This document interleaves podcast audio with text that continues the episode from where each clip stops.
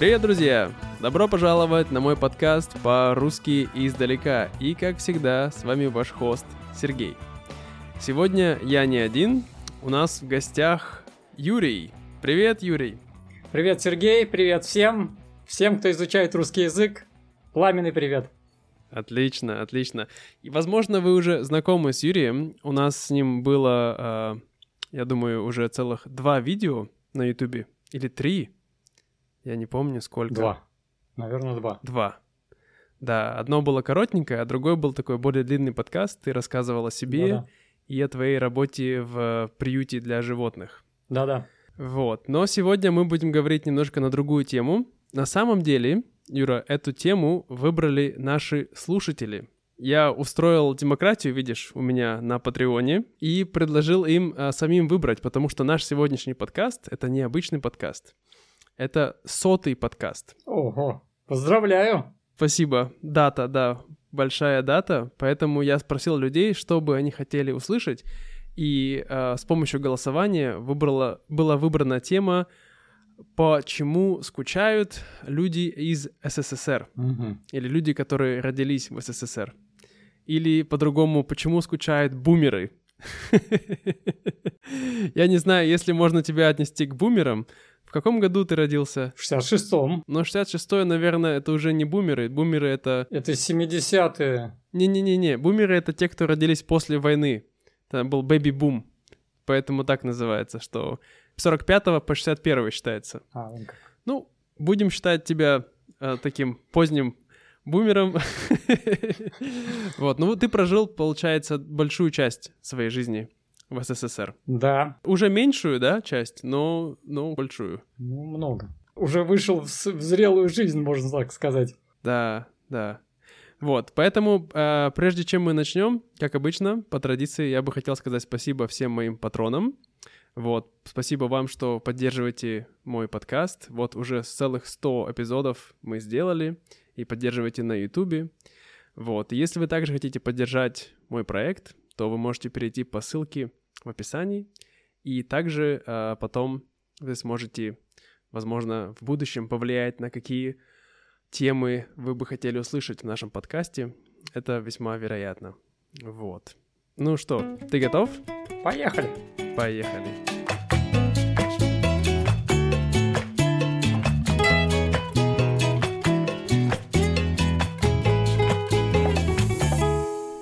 Я тут сделал а, маленький конспектик, и вот хотел спросить а, тебя лично. Вот люди часто говорят, очень много людей сейчас, что в СССР жизнь была лучше. И очень многие ностальгируют по тому времени, очень многие скучают. Я думаю, что как бы что-то было лучше, что-то было хуже, да, Ну, как и всегда.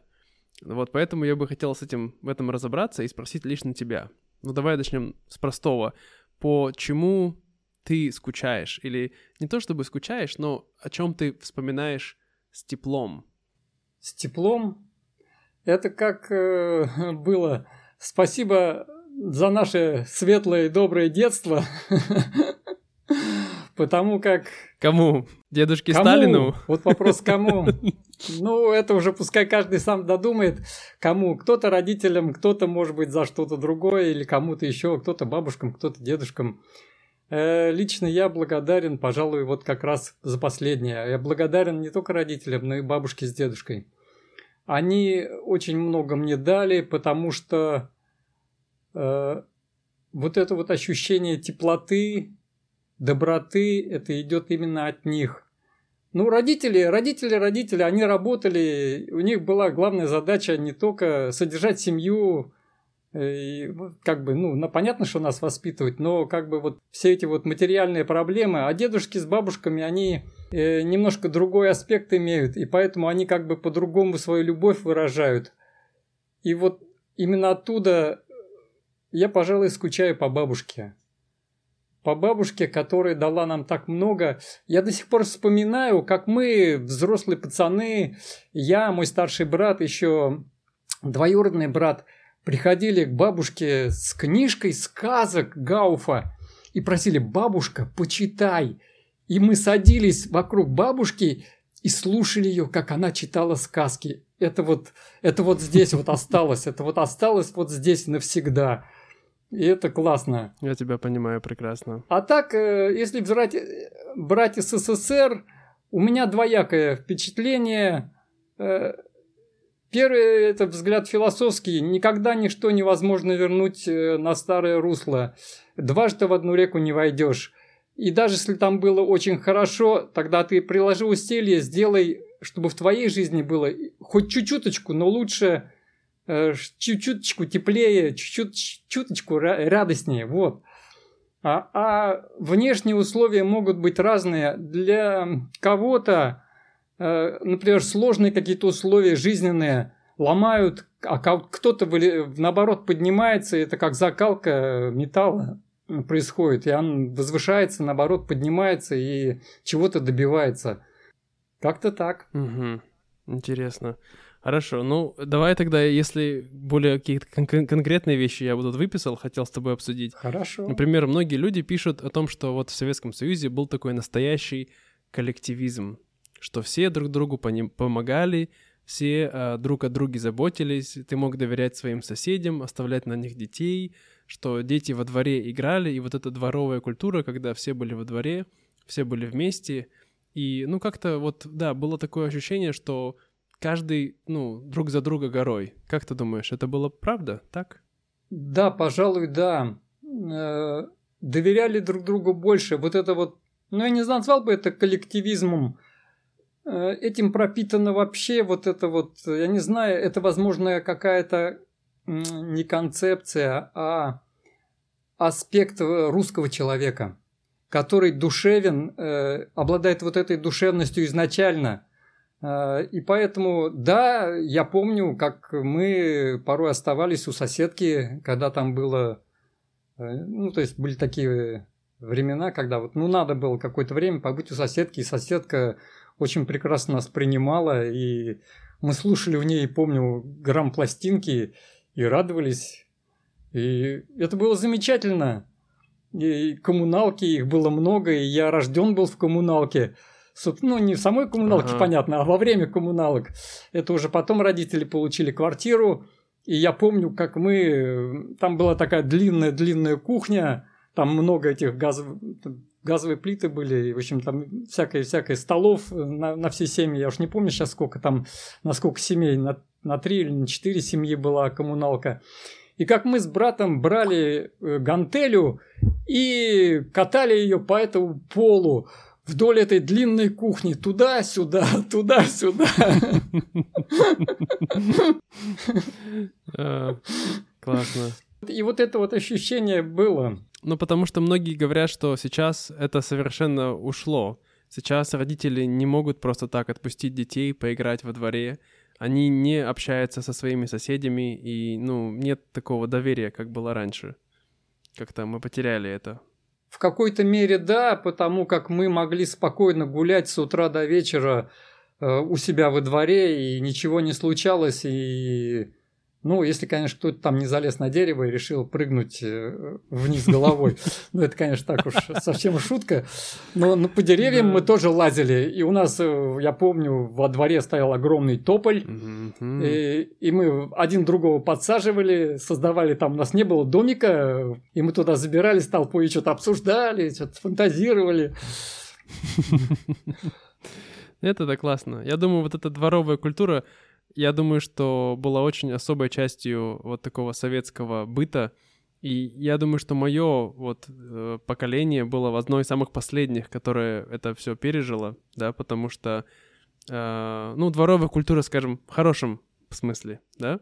Мы сегодня еще обсудим негативные аспекты этого. Но это было. Да, но вот именно в хорошем смысле то, что, да, вот у нас были наши пятиэтажные кирпичные дома. Это были такие хорошие дома. Рядом стояли панельки, хрущевки. Это было так себе, но вот у нас были хорошие дома, к счастью. И э, да, и то есть получается, мы, я все детство, наверное, до 13-14 лет, и все время гулял с друзьями во дворе. Мы играли в футбол, казаки-разбойники, и разные игры. Я думаю, то же самое было у вас. Да нас было невозможно даже это загнать домой. То есть буквально, когда это была свободная минутка, все на улицу, какие-то групповые игры с мячом, да всякие разные догонялки, прятки и прочее, прочее. Там полно было игр.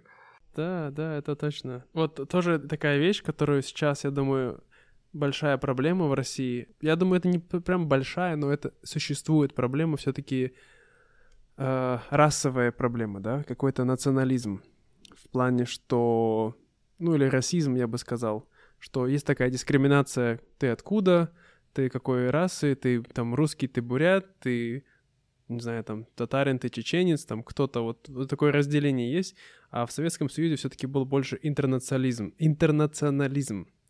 Вот, ты с этим согласен? Да, это, ну, понятно, что тогда было очень много и строек, комсомольских строек, э, когда там ездили Целину, э, открывали, строили БАМ тот же самый. Там же со всего Союза разных национальностей – Многие потом оседали там же и жили, и сейчас живут многие. Поэтому было такое смешение просто удивительное. И вот это вот единение народов, оно уже есть, оно спаялось много, много я же даже сказал, не, наверное, столетиями уже.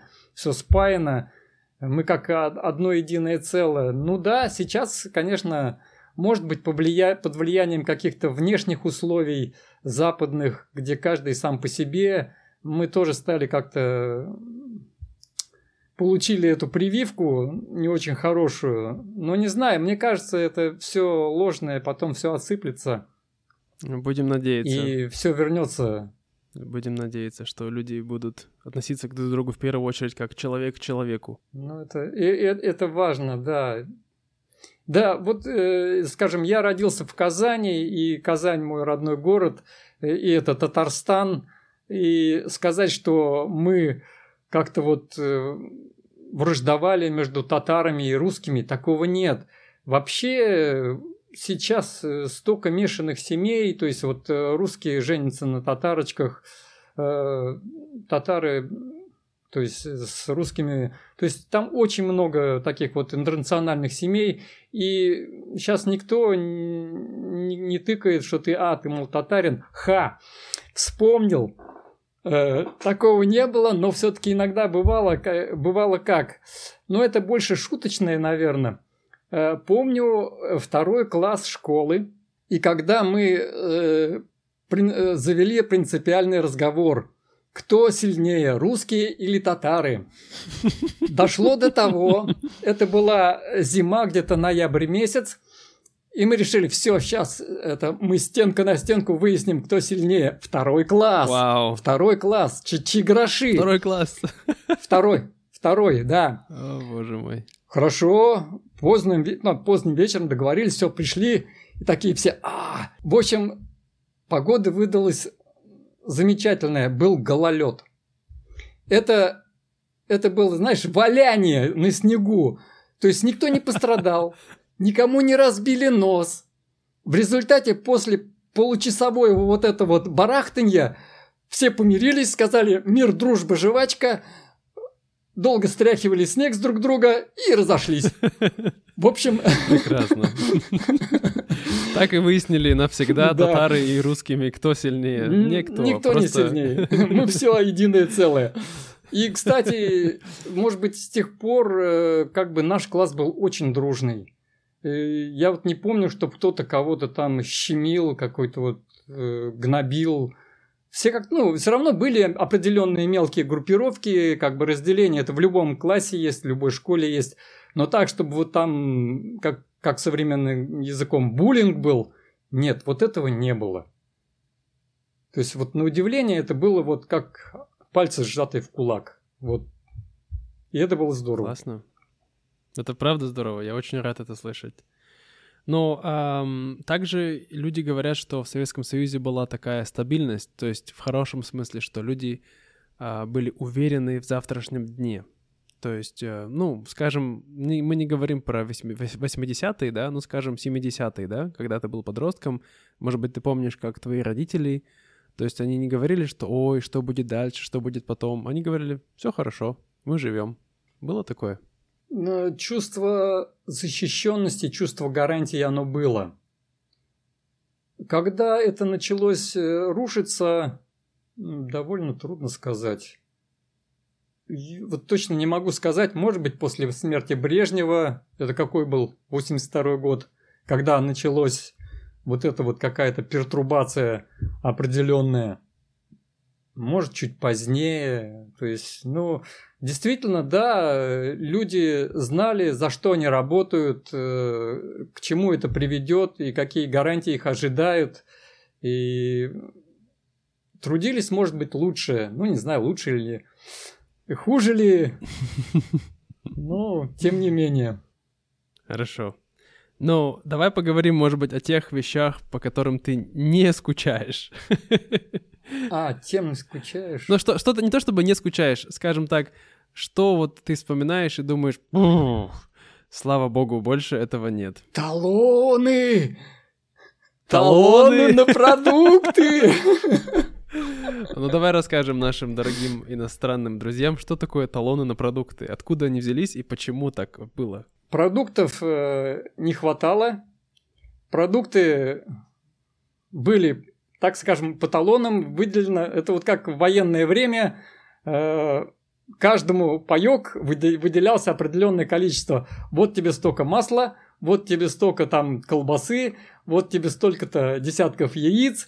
И это были действительно бумажки, которые приходил э, как бы в магазин, отдавал эту бумажку, тебе взвешивали, получал свой паек и уходил. То есть на каждого члена семьи выделялось определенное количество этих талонов, ну там на зависимости от того, ну, то есть что именно конкретно. И потом уже в течение месяца все это отоваривалось. Ну, были, правда, магазины, ну, не, не то что частные, кооперативные. Вот там еще можно было, я помню, купить колбасу кооперативную. Она была, конечно, дороже, но ее купить можно было. Вот, естественно, если у кого-то были деньги, тот мог пойти в кооперативный магазин и купить какой-нибудь деликатес. Угу. Интересно, вот. интересно. Нет, та талоны, ребята, это, это нет.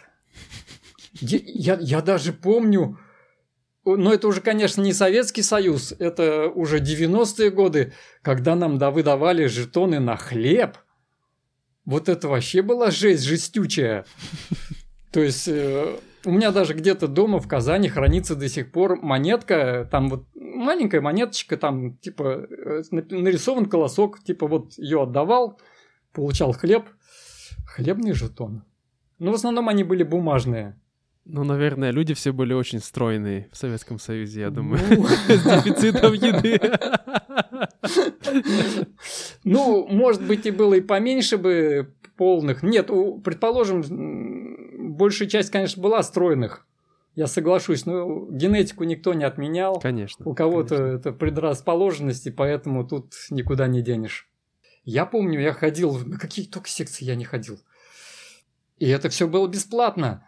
И на лыжную год, наверное, ходил, и на вольную борьбу. Я, может быть, и продолжал бы ходить на вольную борьбу, мне это нравилось, но у нас ушел тренер. А тренер, как же как преподаватель, очень много значит. Если другой не нравится, то уже и весь интерес пропадает. Да. Потом я еще ходил в шахматный кружок ходил. Во! Там было побольше, по-моему, года два, что ли. Так что вот. Правда, это такой спорт уже больше не физический, а умственный. Умственный спорт, шахматы. Я, я ходил э, на шашечный, в шашечный клуб. Не шахматный. Ну, это близко. Да, но шахматы, я думаю, конечно, игра более такая трудная, более глубокая, но шашки тоже. Она кажется очень простой, но как раз-таки в ее простоте и появляется ее трудность, да, потому что, казалось бы, все одинаковые фигуры, там только в дамки можно попасть, и все. Остальные все делают то же самое. Попробуй выиграть. Но там стратегия очень много влияет. Да, очень-очень много. Слушай, ну вот эм, еще я много читал о Советском Союзе, и при всем том, как все говорят, все были равны, но некоторые были равнее. Вот, ты можешь об этом немножко рассказать? Равнее были те, кто стоял у кормушки. Это кто имел э, какие-то привилегии, свя- связанные с коммунистической партией Советского Союза, всякие райкомы, обкомы и прочие комы. Впрочем, даже и в ЛКСМ, который уже выше обычных э, организаций, которые там в школе, где-то еще, они, э, райком комсомола, там уже тоже сидели такие, э, говоря современным языком, пальцы веером. Я вспоминаю, как меня принимали в комсомол. Ой, мама. Я не хотел поступать в комсомол. Не хотел? Вот принципиально не хотел. Не хотел, вот не знаю почему. Ну, вот что-то... Почему всех в одну кормушку сгоняют, как этих, как баранов? Ну, я учился хорошо довольно. И сказали, вот ты, ты, ты будете завтра вступать в комсомол. Это был седьмой или восьмой класс. Я сказал, не буду. Потом еще раз пристали, давай ты, ты, ты будешь... Я говорю, не буду. И дотянул я до последнего выпускного десятого класса. А система была хитрая. То есть в институт было легче попасть, и экзамены там, соответственно, и приемная комиссия, если ты комсомолец. Понятно. Ну, делать нечего, надо вступить в комсомол. Давал, подал заявление, все, что-то там учил, этот устав. Пришли мы в обком в ЛКСМ. Там такие взрослые дяденьки уже за 20 сидят и давай нас чехвостить в хвост, и в хвост и в гриву. А почему вы раньше не вступили? А, а, значит, меня так спрашивают, а может ты баптист? Я так чуть там и не сел. Я и баптист. Ну ладно. Ладно, в общем, им надо было показать свою власть. Они нас поутюжили, поутюжили, поспрашивали какие-то вопросы и приняли в ЛКСМ. Идите. Вот. А так, действительно, да, партийная верхушка имела определенные блага, которые они распределяли даже, можно сказать, между собой или там знакомым. Также, скажем так, ценилась профессура. Э, это уже те, кто там в учебных заведениях высших они тоже имели определенный вес, и они, у них оплачивалось это все больше, и у них было больше возможностей. Да, понятно, что профессия учителя ценилась больше и сильнее, чем в, на, в, наше, в наше время сейчас, и поэтому... Интересно. Как-то из той же оперы было и преподаватели в вузах, они какой-то имели вес, они двигали науку, наука двигала прогресс, то есть какие-то тех, технологии, изобретения и прочее. И тогда было это принято, и, соответственно, был какой-то рост. Угу. Интересно. Ну да, я вот недавно прочитал про этого как его, Райкина, что ли, у него была шутка про завсклада, товароведа, директора магазина, не помнишь? Такое что-то... Я, да, да, знаю такое. Вот, ну да, то, что люди, которые также, я так понимаю, э, вот работали в таких больших продуктовых магазинах, магазинах одежды, да, которые занимались, у них тогда было получше. У них не было проблем с дефицитом, да, как правило. Ну да. Вот у меня, у бабушки, ее мама работала они были при кормушке. Вот. Мама, получается, моей бабушки, она работала... На кормушке в кавычках, конечно. Ну да, не, не в буквальной кормушке. Кормушка — это место, где едят птицы. Но в России называется кормушка то место, где так сказать, идет, откуда идет источник, э, скажем, денег, э, продуктов, не знаю, тому подобное. Вот. Эм, да, ну давай, смотри, у нас не осталось немножко времени. Э, я думаю, что мы с тобой закончим в 30 минут, у нас еще 5 минут, а остальное мы с тобой договорим, это будет у нас, друзья, те, кто наши патреоны, они могут послушать расширенную версию подкаста. Вот. И она будет чуть подлиннее. Слушайте. Слушайте, да-да-да. Поэтому, если хотите слушать дольше и узнать, какая, как продолжение темы, которая сейчас начнется, то становитесь нашим патроном. Подробность будет в описании. Так вот, мне бы хотелось поговорить с тобой, Юра, ты знаешь о чем? Я тебе уже об этом сказал. А сейчас, возможно, друзья, если вы слышали, то в России есть очень-очень популярный новый сериал, который называется «Слово пацана». И по интересным стечению обстоятельств, то, что этот э, сериал основан на не, на не на реальной истории, но на реальных, скажем, событиях, которые происходили в Казани в 80-х годах. Да, началось там с конца 70-х, я так понимаю, 80-е, да. И это, то есть, э, история о бандах, в основном именно молодежных и подростковых. То есть дети от 13, от 12 лет в группировках, да. Они собирались в банды и разделялись по районам, вот, по территории. Они делили асфальт, как это называлось. И как раз-таки Юрий был подростком да. в то время. И мне интересно Ух. послушать его опыт, связанный с этим. Давай. Ты был э, пацаном или чушпаном? Первый вопрос. Так, тогда начнем от, не отсюда. Э, мне посчастливилось, э, можно сказать, мне и моему брату, то, что мы жили немножко обособленно от э, таких больших группировок. Да, у нас э, было тоже причислено как бы наш, наш мини-мини микрорайончик к определенному как бы к определенной группировке. Э, причем самое интересное, что эти группировки враждовали в каком-то непонятном порядке. Э, если с какой-то группировкой какое-то время был мир, потом могло через полгода быть вражда. И повезло, что мы не были в таких крупных группировках. Это то, что у нас район находится за Казанкой. Основная масса была Э, то есть как бы в центре Казани, это Тукаевские, э, это вот как раз оттуда э, шел, ну как бы первооснова тяп-ляп, теплоконтроль, это уже взрослые как бы ОПГ, и оттуда, собственно говоря, ноги растут. Оттуда и появилось это все. Мы жили на другой стороне Казанки, то есть с одной стороны у нас э, Казанка обрезает, с другой там стороны частный сектор обрезает.